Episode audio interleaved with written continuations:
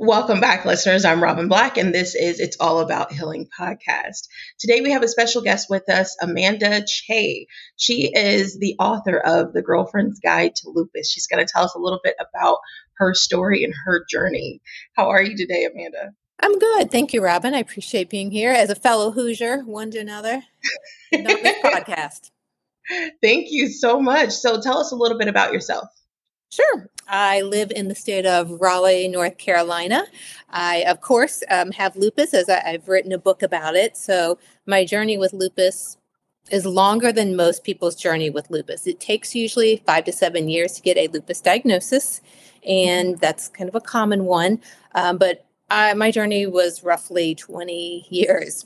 And that's because if you rewound, you would find me in Indy a very mm-hmm. sick pregnant woman, very, very sick, multiple feeding tubes and like seven hospitalizations because I, I don't know why. I was just so out of whack, right? The pregnancy was mm-hmm. really tough. And the focus was just on getting me to survive. So I had a baby. She was beautiful. Uh, I have another mm-hmm. daughter, you know, less troubles. But then um, I start feeling bad, you know, like joints are hurting. But I thought I was so brutal on my joints, which I was. I did all these sports, you know, I was the CrossFit, I was the runner. And mm-hmm. I just mm-hmm. thought, gosh, I, I'm just getting old, you know, I'm just killed my joints. And I went to a doctor and he did one of these like, oh, you are getting old. Yeah. And I'm like, oh, no, you didn't. You know, I because I could think that, but I didn't want to hear that from anyone else. Right. Yeah. so I'm like, running some blood test. And he found out I have something called Sjogren's, which is a autoimmune disease that typically attacks the cells, the moisture producing cells in, in the face and the part of the body. And I'm like, okay. But when I started seeing a rheumatologist who's a specialist in rheumatic conditions, she would ask me repeatedly, So have you lost any hair? And I would be like, No. um, I would like start to get, you know, these, what about any lung infections or any chest pain? And I would repeatedly be like, No. Like I, you know, I got a complex. But then I got smart and I would repeatedly look up kind of these questions. And I learned that she was trying to see if I had lupus, right? So this went mm-hmm. on for a decade until COVID hit. And yes, the hair started to fall out and it was very serious, right? Mm-hmm. But finally, I I went through these conditions. So that said I had lupus, and I'll explain that in a second. And after I was diagnosed with lupus, six months later, Unfortunately, my oldest daughter, the one that was so hard to grow in that belly of mine, was diagnosed with lupus as well, which is not a very common occurrence and it's a, a double whammy for the family. Yeah, absolutely. Wow. So, to all the listeners, can you explain exactly what lupus is? Yes. And if you are listening and you say, I have no idea about lupus, except we know that Selena Gomez lost a kidney, I mm-hmm. would say, I understand. It's it's a hard disease to wrap your brain around. So, what it is, is when your immune system goes haywire and instead of you know fighting off the bad things it turns and fights internally uh, through think through the entire body not just like some like rheumatoid arthritis which may attack the fingers or the feet more this is a systemic chronic incurable disease so for some uh, some common symptoms might be tiredness but that feels like an exaggeration. It's extreme fatigue where it's hard to get out of bed. You can have joint pains. Uh, I mentioned hair loss, mouth ulcers, um, blood work issues. Like I've had vitamin D, calcium, and white platelets, uh, white blood cells, and platelets low. So the thing is, lupus shows up uniquely for each person, like a snowflake. It can mm-hmm. be extreme. It can steal your life. It can take organs out of your body. Or what most people think of is they have this little butterfly rash. But yeah. 1.5 million Americans have lupus, and 90% of them are women, which is oh, very wow. interesting.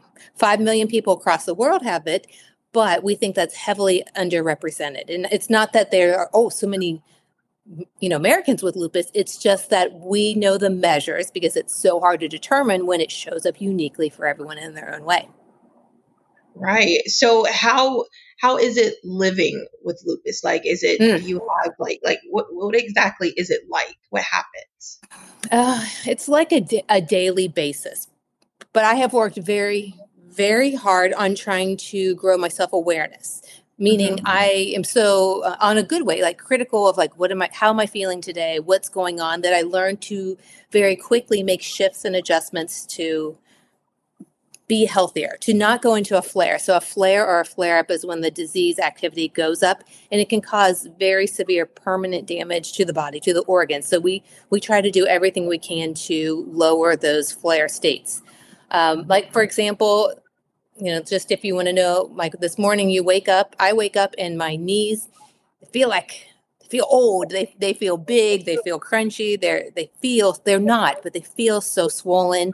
And mm-hmm. when I come downstairs, you know, I start moving through the day, that gets better. But I've also been going through um, the last few days of very, very tired where you don't know why. Like in the middle of the day, you have to lay down, and that's after sleeping 10 hours at night. So for me, those are kind of the two things that show up. Um, but they can definitely progress to to some really big, scary things um, mentally too, as well. Like I, I know you probably talked about this before, but roughly 4% of the population in general has depression, right? And 19% mm hmm have anxiety. When you have lupus, you are much higher. You are 25% of the people with lupus have depression and 40% have anxiety. So it's not just a physical side of yeah. lupus, there's a mental side of lupus as well that is really challenging. That science needs a lot more research to understand that. Wow. And so, how often so you said your flare for your fatigue flare up is mm-hmm. on a daily basis, but how often are the other flare ups? Well, luckily for me, uh, they all kind of roll together. So I, on a daily basis, I would say I don't have a flare. If I didn't pay attention and I pushed through, uh, if I was extra stressed or I didn't eat well or I didn't sleep well, you could assume that a, a flare would come on. And it's usually kind of gradual. You have to keep an eye on it, and it can get quite severe pretty quickly. A mm-hmm. lot of mm-hmm. times we go on prednisone. If you have been on prednisone, it's a terrible, sucky drug. It makes me sing Beyonce, you know, repeating in my head as I clean the house, and I feel like I need to go to the ER. It's uh-huh. not good. I mean, I know that sounds good, but it's not good. So uh-huh. you need to do everything you can to be aware of what's going on and lower those flares so that you can best go about your daily life. So really it's a daily thing like checking in with the body, making sure I need to do what I need to do to keep mm-hmm. myself roughly centered. You know, there's no perfect right. way, but just roughly centered. And how has this affected you mentally throughout this journey and then mm. also with your daughter being mm. diagnosed mm. with it as well? Mentally i uh you know i uh unfortunately always called myself like you know like a warrior or like a badass like i got this i'm gonna yeah. kick lupus's ass um but i learned i can't i yeah. learned uh, that's not possible so when the reality hit that this is incurable and this is a lifetime and i have to feel like this all the time uh is very sad i mean definitely going through periods of feeling depression, going through periods of anxiety, um, feeling overwhelmed, feeling angry. You know, it was really like the cycle of grief. Right? right? It's just like you lost a loved one, but you lost the version of me. Now, I am 48 years old. And so I, you know, being in my mid 40s when I was officially diagnosed is a much better way. But can you imagine, you know, when my her name is Anna, my daughter, when she's 21 and being told that she's got to deal with this. I mean, she's got over 20, you know, let's say 25 years to get where I am today. Right. right. So as a mom, I feel um I'm I, you know, there's always guilt, right? There's mom guilt. But I yeah. know that I never, eh, you know, I never intentionally gave it to her. I didn't even know myself. So I feel like I did the best I could with that. And I know that one reason I have lupus now is to support her in her mm-hmm. role. Absolutely. I, I like that. Yeah. So tell us how you came about writing your book. Tell us a little bit mm. about that. Good question. So I decided to write the Girlfriend's Guide to Lupus. It sounds so cliche, but I was walking my dog and I just had this realization. I mm. love to read. If you could scan around the room now, you would see piles of books. I, am a voracious reader and I always knew. I would do something, but in my mind, all these ideas, you know, wouldn't turn out. So I, it, it was one day when I was feeling really, you know, woe is me, right? I was feeling really bad, like, God, I've worked out all my life, you know, why do I have to have this? And, you know, couldn't it be someone who was like not healthy? Like then I would understand. So I, I was having like a downtime, mm-hmm. but then I, I realized that it could be a lot worse for me. right? Yeah. I've been on those Facebook groups and they are scary of what happens to some people with lupus. And I'm like, that's not me. I mean, I, my version, it's perspective. My version felt terrible, but I knew it could be worse. And so my health, my habits I have done for, you know, 25 years of my life being on my own allowed me to manage, better manage what I have. And so I, I, thought that was something that I needed to share with women. It's not that they need some fancy program. They don't have to meditate for an hour on end and do yoga and be gluten free. Mm-hmm. These aren't the things. What I talk about in the book are simple things that can be applied to everyone in life, but specifically I did them for women with lupus because life is hard and life can be overwhelming and trying to get people to invoke change at a time when you're not healthy is a big challenge. I like that. So the book in and in and out basically what what type of journey does this book take the readers on this journey is a honest vulnerable journey of how i thought i had some shit together but i didn't. So i share mm-hmm. like i know better and i still make mistakes along the way. But yeah. it's not about perfection. It's learning ways to do things forgiving yourself when you make mistakes and getting back on path. There is humor in it because I think life can be quite funny, but I also want small, simple changes, not running a marathon or hey, let's all be lupus people and try to climb Mount, Count, Mount Kilimanjaro. It's simply being aware that lupus has stolen part of our health, but not all of it. And that remaining part really remains in your hands, and that is powerful.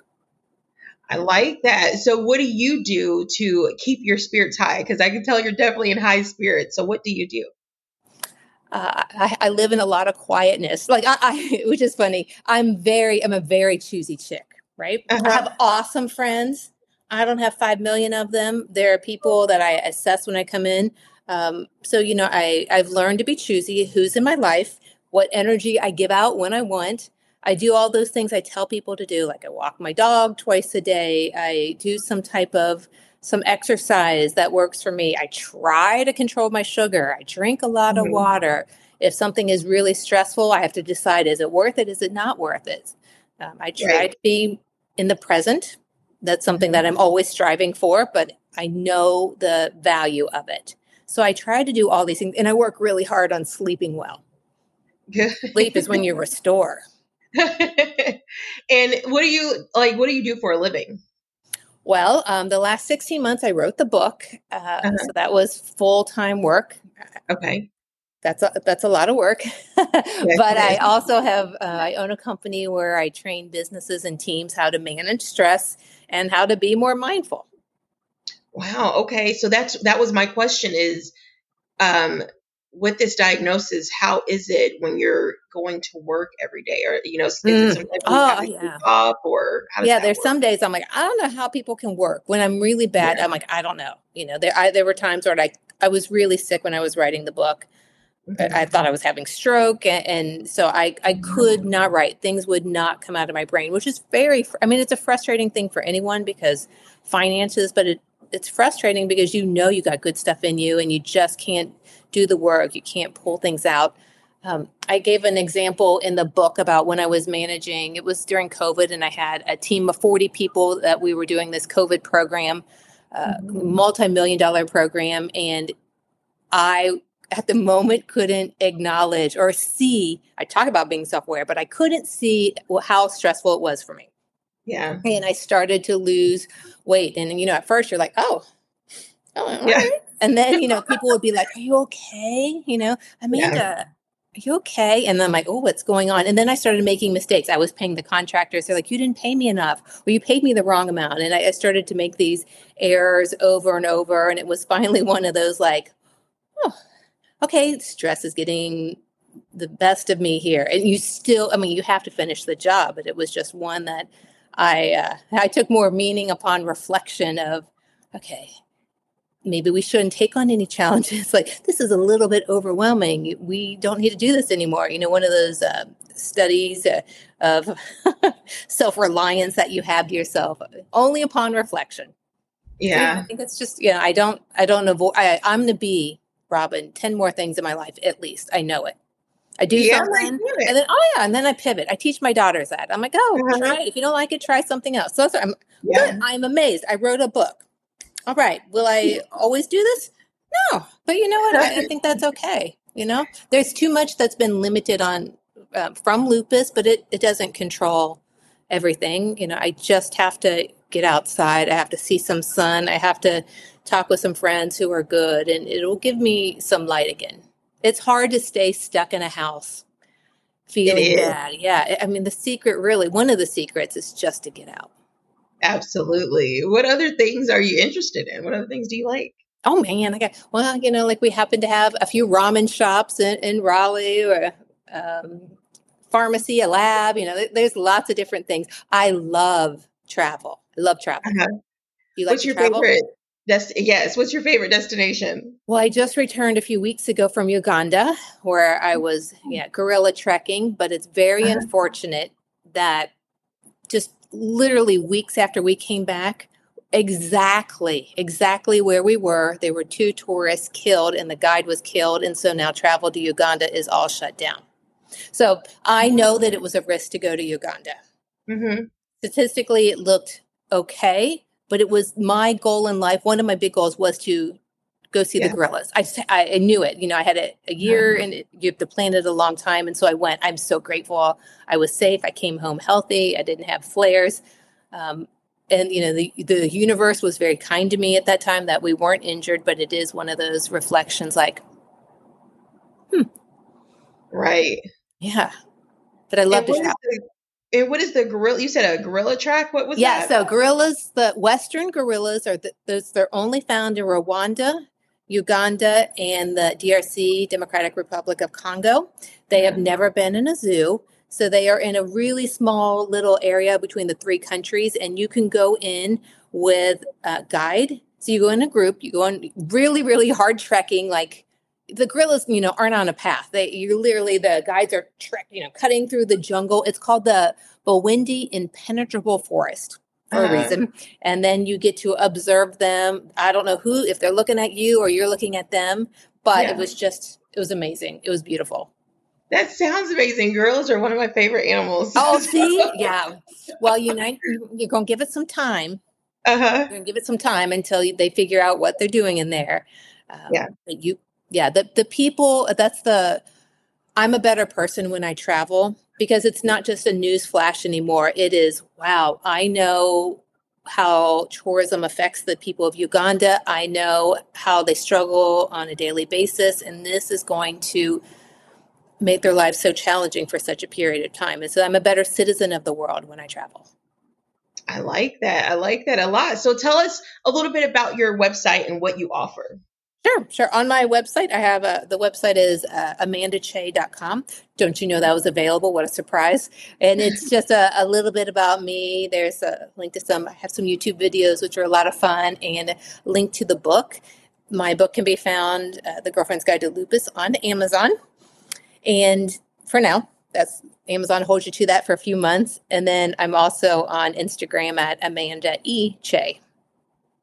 Nice. And what advice would you give the listeners if there was any type of advice? Any doesn't matter. Just what would Okay, you let's think. Um, if let's start with the first one. If you think you have lupus, because remember I told you it takes a long time to figure out if you have it. We all think we have it. I would tell you to not give up that fight. Right? I knew in my heart something was wrong, um, Mhm. and I, I I am relentless when it comes to my health. And I would encourage people to be the very best advocate they can be. I want them to know there are federal laws with patient rights. There are also state laws with patient rights. You need to know those. Uh, you don't settle for anyone less. You do what you need to do to get that diagnosis. That'd be the first one.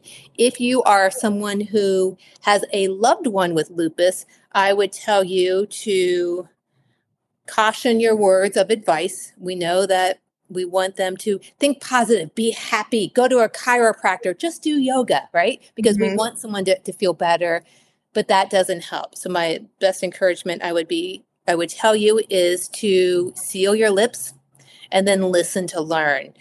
Simple things like, how are you feeling today is really important. How can I support you? Uh, what do you need from me? And then also just letting them talk to you without the need to fix or heal them is very powerful.